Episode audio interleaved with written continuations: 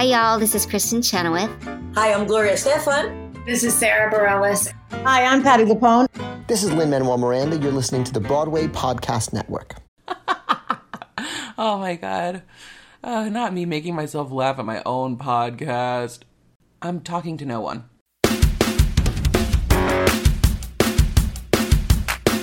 Oh my God! Did you hear?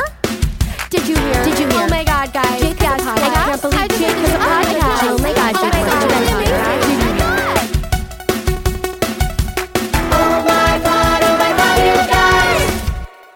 What's up, you guys? My name is Jake Workman, and this is Oh My Pod, you guys. A musical theater and pop culture chat show where I interview some of your favorite Broadway stars and talk to people from every facet of the creative world. Allow me to introduce myself. If you don't know me, my name is Jake. I'm 26 years old and I live in New York City, and I'm a musical theater performer.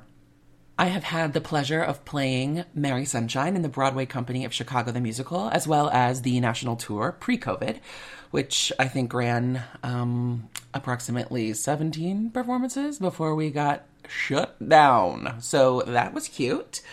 Um, but yeah, I've worked regionally in some really, really incredible places across the country, and I've gotten to know and love so many incredible artists theater performers, designers, musicians, actors, makeup artists, models.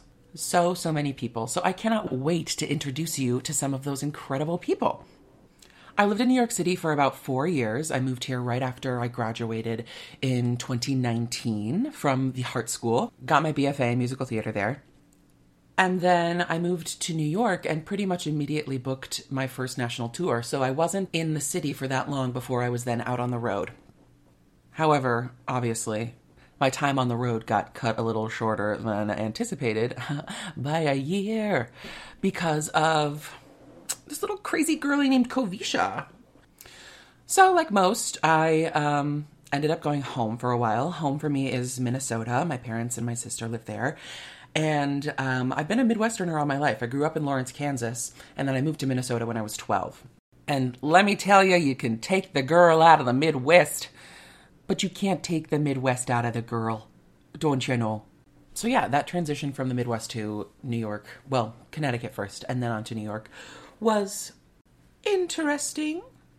But I already had the opportunity to leave home a little sooner than most. I went to a boarding school for the performing arts in Minneapolis, Minnesota, my junior and senior year of high school. So I was used to living away from my parents at an earlier age than I think some of the people entering into my collegiate experience were. So that was really beneficial. I absolutely love living in New York City. It is so, so full of artistic opportunities whether it's participating in them myself or just getting the opportunity to go and experience art. I'm truly so lucky to get to be here and to have friends who push me to do things that I may not have done by myself. I've learned and I've grown so much, not only as a performer, but as a person. And and that's largely to the credit of this pool of amazing and giving artists. And I cannot wait to share them all with you. Oh, a little um, housekeeping thing. LOL, housekeeping. Who do I think I am? My very first podcast. Um, I have a Gmail account for this podcast. It's ohmypodyouguys at gmail.com. And I'm going to be using it to check in with all of you guys. I'd love it if you guys want to send me in stories you want to share. If you have questions for me or for any of the guests that I'm going to have on, if you have suggestions for topics that you want to hear me talk about, or if you just want to say hey. So again, that's oh my pod you guys with the letter U at gmail.com. And who knows, maybe your story will be read on the show.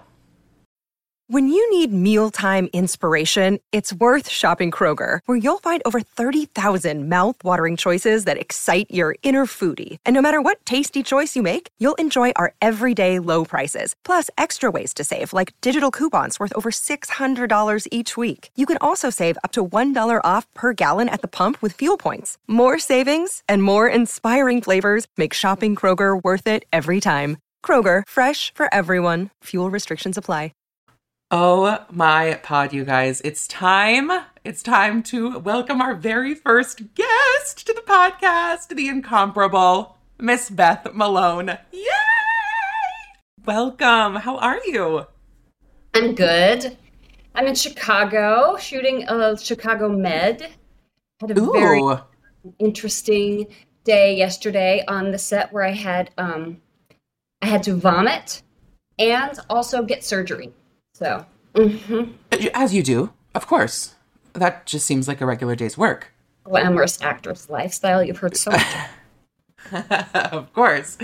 Oh my God. Well, thank you so much for coming on and, and um, agreeing to chat with me. I'm so excited. Um, you, you. we met very recently for the first time in Aspen, Colorado, which was obviously a thrill, but um, I feel like I just, I hit it off right away with you. So I was like, who like better? forever besties already because uh, you know, that that situation where we were, you know, singing show tunes for wealthy people at Christmas time in Aspen, Colorado was like it's a very bonding experience. It surely, it surely is. We we made the joke a few times because it was the holiday cabaret, but um, we said nothing nothing says Christmas like, and now life has killed the dream I dreamed. oh, um, I'll have another eggnog for that one. yeah, exactly. Um, well, let's. I want to ask you some questions. So you said you're doing Chicago Med right now. That's fifth. How, when did you start doing TV film? Was it was it pre theater for you? Uh, you know, I used to do a lot of commercials when I lived in LA. I lived in LA from 2000 to 20 like 14, a lot of commercials and like the odd guest star, but it was really hard for me to get you know, into that world even though I had an agent, I had a really small agent and I couldn't get seen for lots of things and pilot seasons would come and go and I'd have like one audition. And then when you get one audition a year you're just terrible at it. And so it just was like it's not gonna happen. And then fun home really like um, just opened up that world for me and all of a sudden because the, in new york the same people who cast tv go to theater and um, all of a sudden, like my phone was ringing off the hook. But what happened for me as a lesbian actress was that uh, Yes. Talk about it. I was not like butch enough to play lesbians on TV. I kept not booking gay women, and I'm like, uh, okay, well, I'm not booking straight women, and I'm not booking gay women. Super short hair. So during COVID, I grew my hair out. Um, just didn't cut it the whole pandemic, and um, then when I started auditioning again, I started booking like crazy, and it's like so weird. It's just like a type thing, because mm-hmm. you know the camera sees just this. They don't see like the little dude like Right. I, I am. They it doesn't pick up. Sure. Um, Okay, yeah. So Fun Home for sure. I- mean, that's like how how I came to know you f- first, and then I got to like go back and you know listen to like your original music and everything. But what was your experience like with Fun Home? Because as far as I uh, can tell, you you started with it like from its inception, basically. Yeah, the thing, the first thing that happened was I I had decided to quit the business, and that is that is okay, great. True. I was like, I'm done with this. I'm just done because I I'm you know I'm in my 30s or whatever, and I was like in late 30s at that time actually, and thinking I I just don't want to be a commercial actress my whole life. This is not why I hmm. came to LA. It's like I'd rather teach. You know, I got a master's degree so that I could not end up waiting tables, and so I could not end up like doing stuff that made me sad. I, I- Sure. like, what makes me excited is making things with smart people. So I was like, well, I can do that in a university setting, and I can have a house in a town with a ski area. You know, like all the things. I was like, I'm very pragmatic. In, in there's a practical side to me as well. And so I was like, okay, I'm going to quit the business. My friend Peter Schneider, this um, wonderful guy who's also a, a producer, and he just happens to be a good friend of mine. He used to be the head of Disney. Like he's a big deal, but he's Oh, work. also just a dear friend. And he was like, before you quit the business, you got to give yourself like a year of doing these like five bullet points. And he gave me like a five bullet point thing. It's like, don't leave the house for less than a thousand dollars. Don't uh, only say yes to things that are someone you want to work with, someone you're, you've been dying to work with, a show you've been dying to do, a role you've been dying to play, or something that has legs, something that's going to go forward.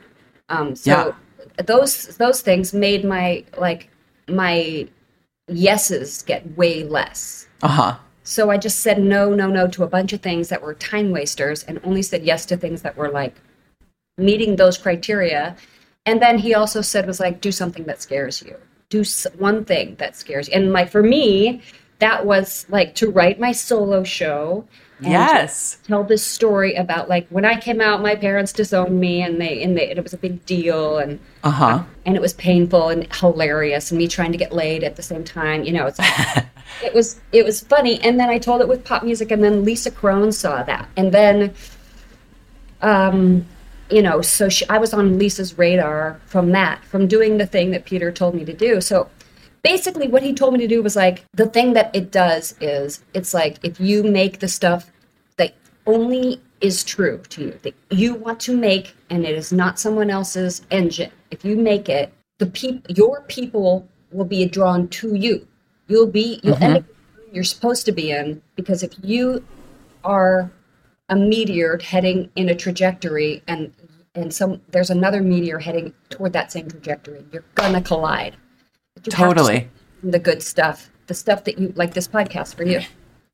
Totally, yeah. I, I I am so glad that you said that because I, I really feel like um, this is something that's out of my normal realm of you know like what I think I am capable of, and I'm so excited to you know like learn how to do this because it's so fun. It's- but like it's so it's great that I have people like you who are so um, generous and open to to help me start it. So I'm Well, and also And you, I mean, we're all going to say we knew you when. Like, eventually, the world is going to catch up with you. oh my god, you are way too way too kind to me, but I appreciate it. I want to live in. The world Jake Workman is a genius, and we all get it now. That is the, the world I want to live in. You are so sweet. Well, if you haven't listened or if you haven't seen the the solo show, Beth's solo show, it's called Beth Malone So Far, and it is so good. There are clips on YouTube that I have, of course, delved into, um, but it's excellent. So. It's gotten a lot better since then. Ooh. oh yeah, do you still do? Do you produce it across the across I the don't country? do it as much anymore. I haven't done it in a few years. Last time I did it, I was like, I've said this story enough. I'm done. I'm like, I, it for me, it was like, I, I don't need to tell this story anymore. Mm-hmm. But then once in a while, like I get a request to do it, and I'll like pull it back up and, and revisit the whole thing. And the thing is, is like I've done so much work on it that now it's just like tight. It's a really super tight show, and Yeah. I learned how to build a solo show while building a solo show. So like, if anybody thinks they should do it, then you should do it. I think you should do it. You learn a lot doing it. That's so cool. It, was it hard? Really hard. Um, it's hard. It's it's hard because um, you know you don't get to just like say take it to anyone. Like it all Right. from you. So when you're out of ideas or when you hit a ceiling, the show hits a ceiling and the show is out of ideas until you hmm. get new ideas and then you're like, okay, I know what this is. And what also I learned to do is like let things percolate and and then like your your brain keeps working on things even when you're not actively thinking on it and you you wake up someday and be like, that's what it is. That's what that is. You know? Totally. Have you ever seen Elaine Stritch's one woman show? Yes, Yeah. at Liberty. It is like I think it's like the pinnacle of of comedy writing. I think and her deliveries. Yeah, it's just brilliant. But knows who she is. Like that's what you see is a woman who's like, I fucking know who I am. the rest of you can like suck it. You know, if you don't get me, then see ya. You know, then which is fuck off. Yes. you know. But my friend Liz McCartney, I don't know if you know Liz McCartney, her mom when she saw Elaine Stritch at Liberty, she goes, "Oh, Elizabeth, you could play that part." Incredible. well, I I um when Elaine was doing um the revival of night music, my dear friend Kat, friend of the pod, um she was Kat was playing um her granddaughter Fredrika. And they were in rehearsals um during like the hiatus where they like switched over the from the first cast to the second. And so I got to meet Elaine on on like the way into rehearsal and the one word she said to me was I, I of course I like was gushing over her. I was like, Miss Stritch, Miss Stritch, I have been a fan of you forever. Oh, I'm, I'm like 12 at this point. She's like, whatever. But I like went on this long spiel and she turns to me and she goes, hello. That was it. I was like, okay, that's just her. That is exactly who, Elaine is through and through. That's hilarious. I had the good fortune of having second row seats, and she pulled her wheelchair up right in front of me and sang liaisons. Ah! Wow. Was it everything? I was like, th- I was like this, like this, and she was like spitting on me, and I was like, She's like, not even figs, raisins. bring it. And that was back in the day when she was still calling for line, you know, like line. Yeah. yes. Um, okay, wait. So so Fun Home happened. You you auditioned for the show, you booked the show, then the iteration becomes off Broadway. So here's the story. Like I, I had done all the things, right? I had done the solo show. I had done the the show that I really wanted to do with the people who I really wanted to make something with. It was this lesbian musical called Breakup Notebook, and I was in the middle of like writing my CV so I could become like so I could start applying to teach at universities. And my agent called and said, uh, "Hey, the public theater wants you to put yourself on tape for this reading," and and I was like, "Wow, okay, cool." That's cool. No, the public never calls me and says, "Hey, put yourself on tape for this reading." So I was living in LA at the time, and what came through was this really strange, like monologue of basically Alison Bechdel did these video blogs back in the day. She would just like record herself doing her process and she'd be like stream of consciousness chatting while she would do it. And they kind of like lifted whatever she said, put it on the page, sent it to me. So I put myself on tape, um, doing this thing where I'm like, I am video recording myself, taking a picture of myself so I can draw myself. Nuts, right? So that was part of the. I sent it, and they were like, "Yeah, we'd like you to do it." And I'm like, "Huh, okay, cool." So they started sending me music, and the, one of the first things that came through was like Jeanine Tesori singing "Maps." It was like one of the early, early songs that got written in Maps. Was ended up being in the. It was one of the rare things where it's like a song that was written early. First, yeah.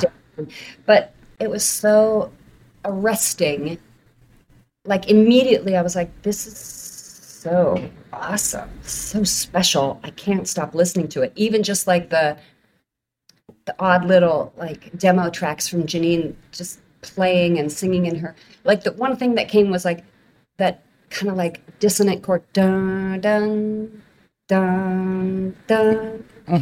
Janine going right angle of the leg hmm the gathers in his sweater were his glasses round. No square across the top bum bum bum. Half moons and me striped shirt match watching dad. Thought balloon daddy comma hey daddy come here okay i need you so daddy hey daddy was in that was part of another thing was part of Uh-huh. another thing that all got cut but even all of that i was like what what what what what What's Wow, that's so wild. what is happening with this music? What is happening with this person? It was just like so the minutia, the detail, uh, and and the, and the dignity of, of a person's thought process, a person's artistic practice, um, and and the beauty of that like layering of that kind of a mind. I was in. I was sucked in. I was like, I don't care. Yeah. I want. I want to do this. I'll do this for free. Yeah. And then so ended up going first to the off Broadway. First, I mean, we did a ton of workshops. You know, it just took forever to develop. First thing we did, like a mm-hmm. 20 minute reading at the Anspacher or LuEsther Hall. You know, the different little weird theaters all around the public. We've been in all of them.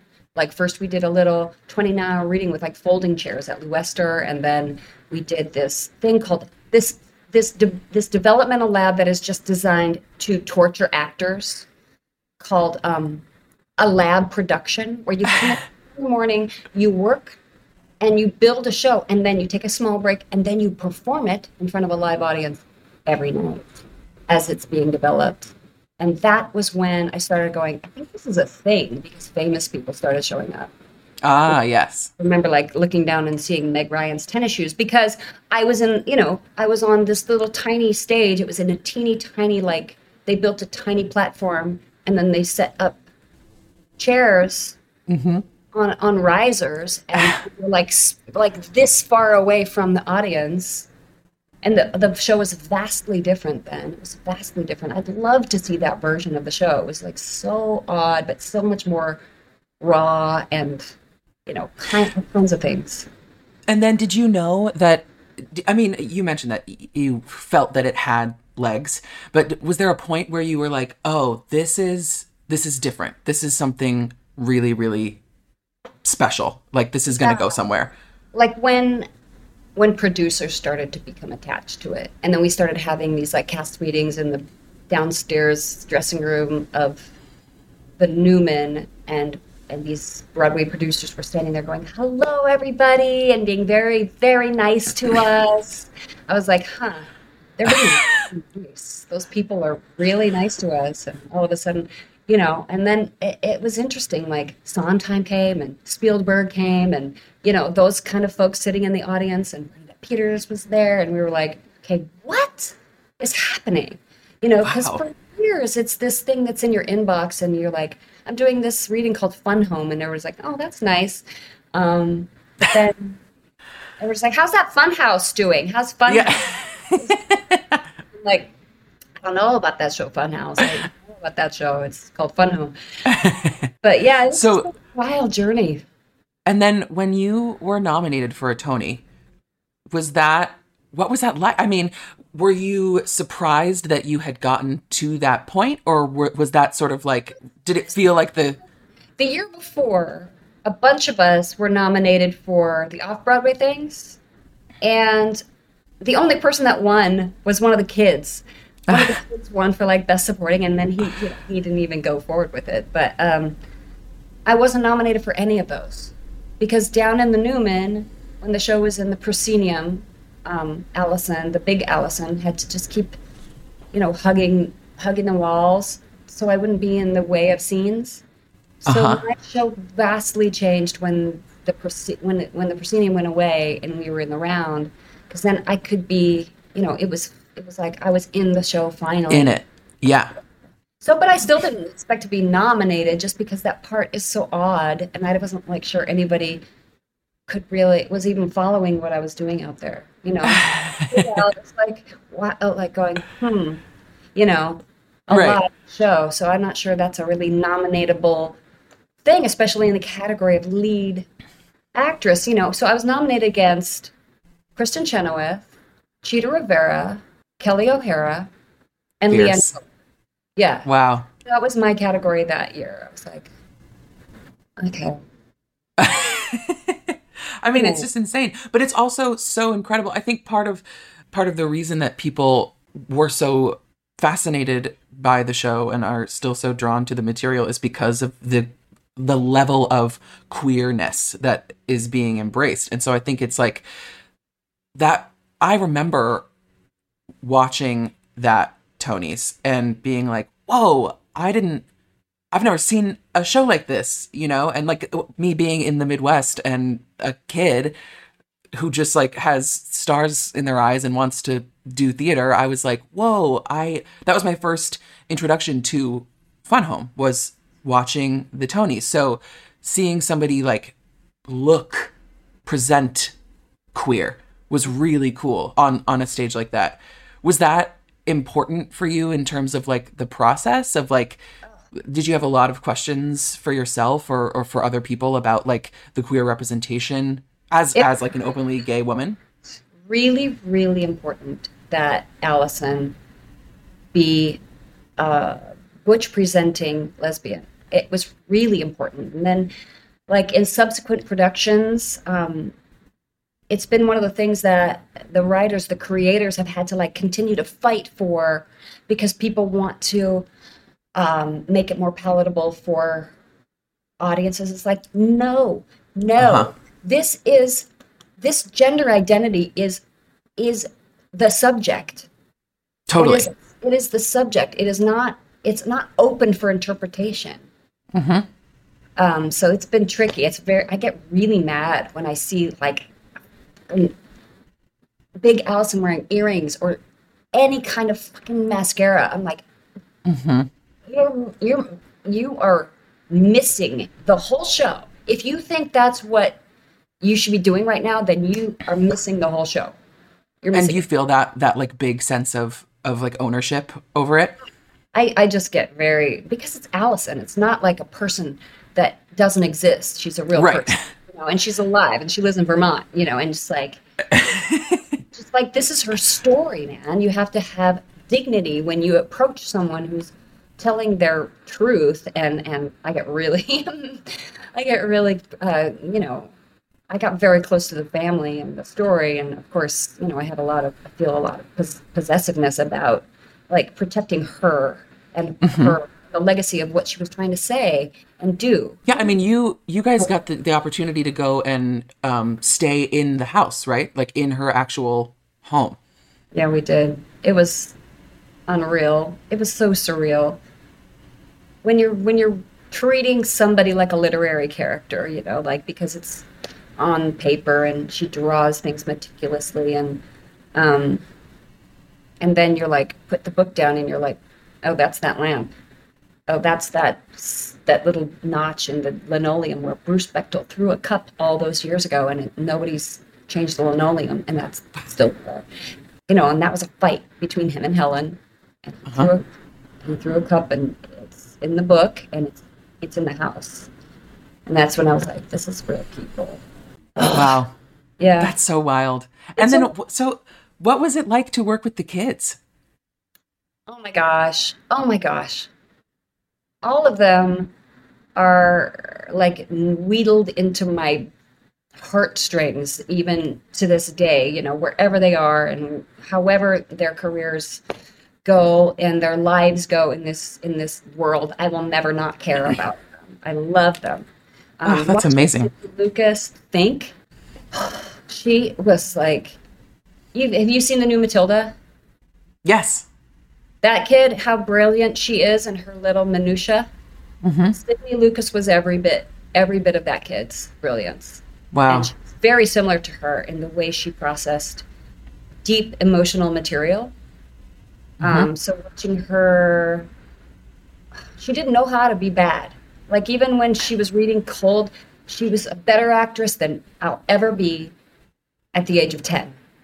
She was Wow. nuts- crazy brilliant. She was nuts, you know. Um, and then um, Gabby Pizzolo, who took over, you know, she ended up being a Stranger Things kid, and now she's her career is blown up. If you look on her Instagram, she's got like forty thousand likes for everything she she puts on. I'm like, oh my god, Gabby, because she was the uh, Broadway Matilda, and then she came to us as like the replacement for Sydney. Even though she was older, she was shorter. Yes. And So when she Sydney could. left, she could stay in do it. It's crazy. Um, so I was actually just watching Tick Tick Boom Oh yeah. film on Netflix. Was that like a surprise to you when they approached you to do that? Well, here's how it happens.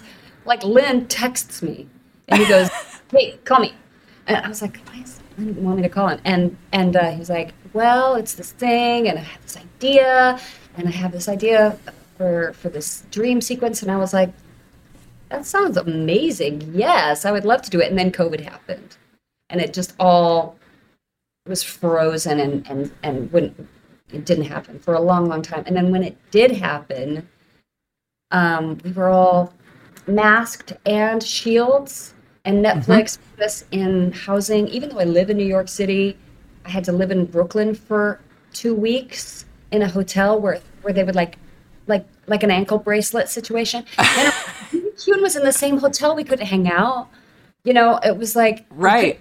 other. We could just like text from our separate hotel rooms. Joelle was also in it, and we couldn't see each other. Um, you know, it was crazy times. And then when we were on set, we were in this massive warehouse, and we couldn't talk to each other. They put our like our star chairs like in this zigzag pattern with these circles around them where we couldn't cross out. And we, I was like, oh that's insane.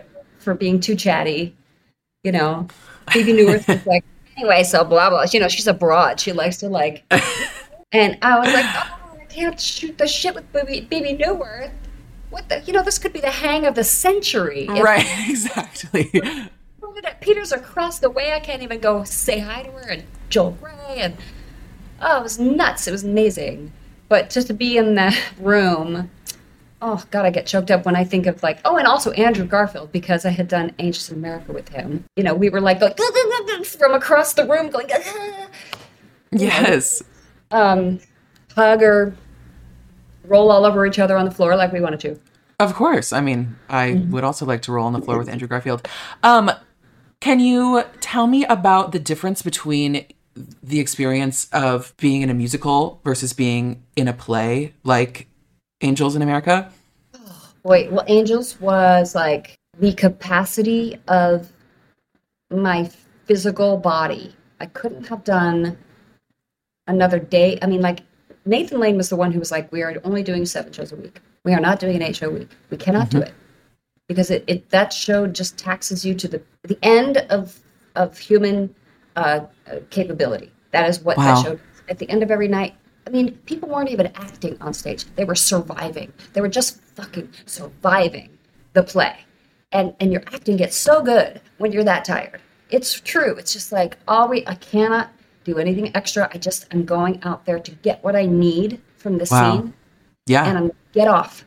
That is what people do in life, and then your acting becomes really, really real. Um, but that's it was an amazing experience to have that script in my head every day, to have the monitor that language every day, those ideas every day. It affected me profoundly. I've taken it forward in my life. I don't think I'll ever be the same. I'll never be the same.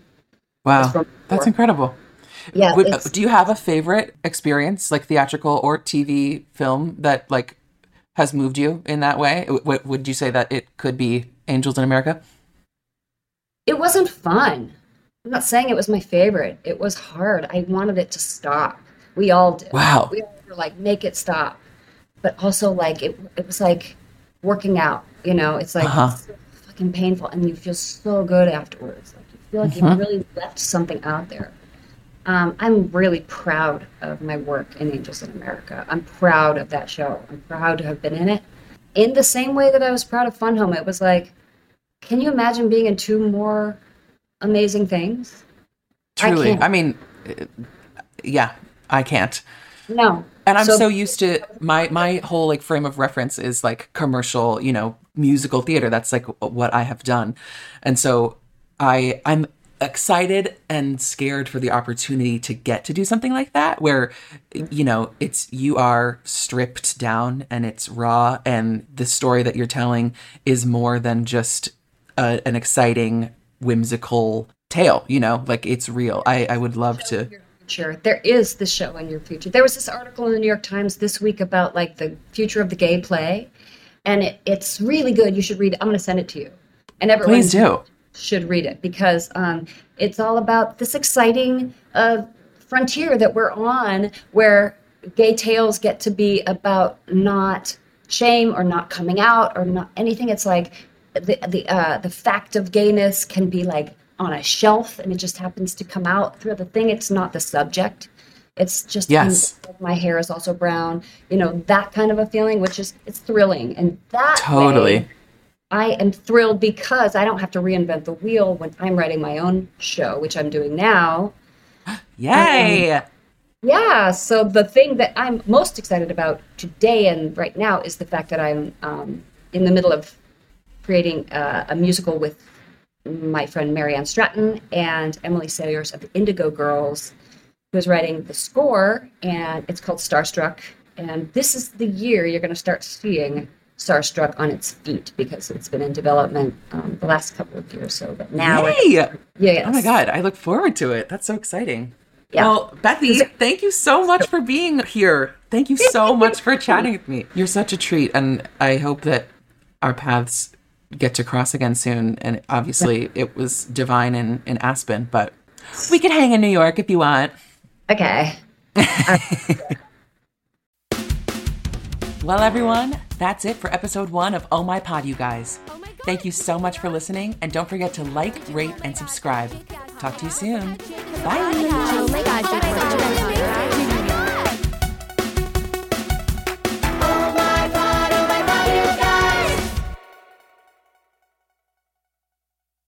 Hey, it's Leslie Odom Jr. here on the Broadway Podcast Network to tell you about the Rise Theater Directory, a program of Maestra Music. Rise is a national online resource designed to connect and empower backstage and administrative and creative theater professionals from underrepresented backgrounds.